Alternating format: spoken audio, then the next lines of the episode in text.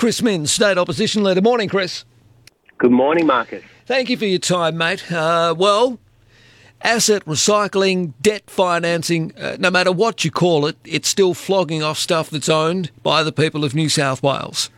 Yeah, a big part of this debate is not being revealed by the New South Wales government, but your listeners would know about it, and that is that the assets owned by the government and the people of New South Wales produce a dividend give money to the New South Wales government each year. Now, once you sell off those assets, you lose that income stream, and it has to be raised either with taxes or you go into deeper debt and deficit. So, yeah.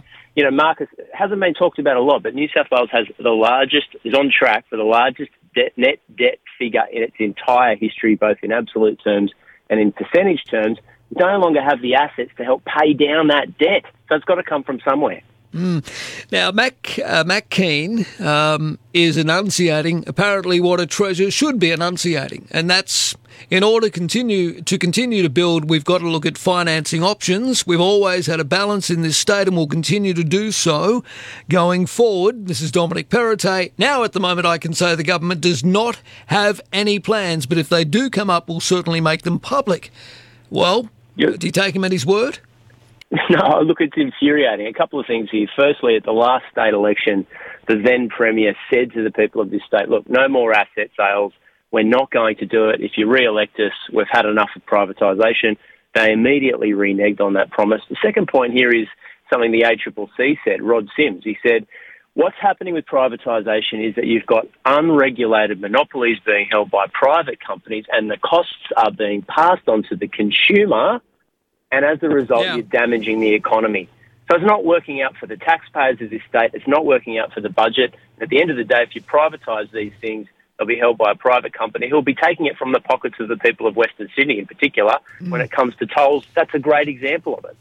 Yeah, well, as I mentioned, Aidan called the program this morning. He wanted me to pass on this information for a uh, a person travelling from Campbelltown, so the Macarthur region, to Chatswood to work every day is spending nine hundred dollars a month on tolls. I mean, that's outrageous.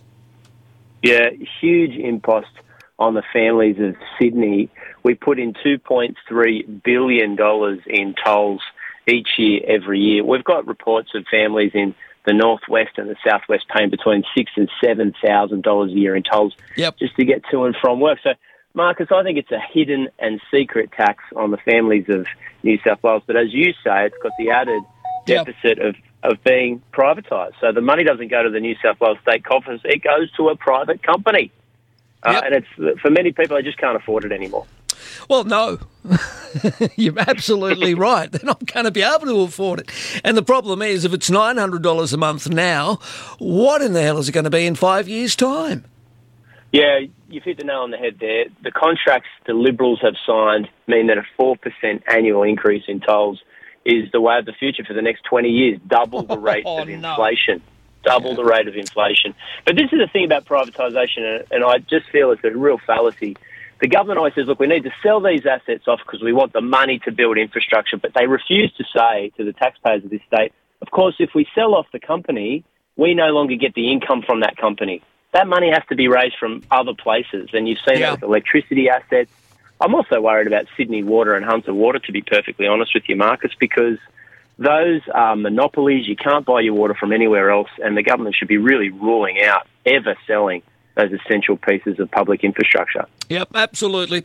Now, I had Helen Dalton in the program. She says uh, that uh, the shooters, fishers, and farmers are joining with yourself and all opposition parties, in fact, to force the government to stamp out pork barrelling. Uh, she's suggesting, first and foremost, uh, because of these documents that you've obtained, in order of Parliament uh, Let's have a look here. The government has selected their own MP, so government MPs, to choose where funding goes in non government seats. Now, how on earth is that going to stamp out something like future pork barrelling, for goodness sake?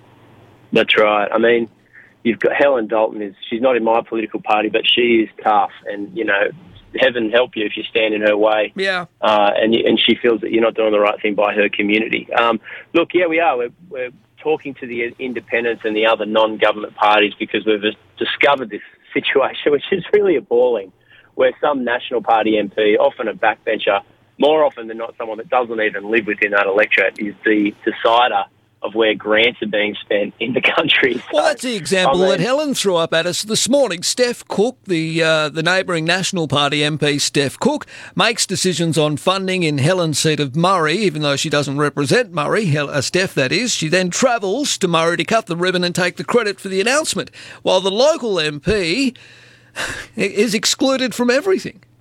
Yeah, I think, it, look, after a decade in government, Marcus, it, they start to believe the taxpayer money that they collect is their own personal money. And they're starting to dish it out almost at whim. Uh, now, we've been making the point that the government's been spending money not on the basis of need, but on the political needs of the Liberal and National Party. And this is the latest evidence, which is pretty outrageous. I mean, Steph Cook doesn't even live in the seat of Murray. How would she know what that community does and doesn't need. Uh, You know, we've got to stop this because it's rampant. And at the end of the day, it's not their personal piggy bank, Marcus. It's the taxpayer money of New South Wales. All right. Good to have you on, Chris. Thank you very much for your time as always. We'll talk um, again next week. A pleasure, Marcus. See you soon. All right, there he is, State Opposition Leader Chris Minns.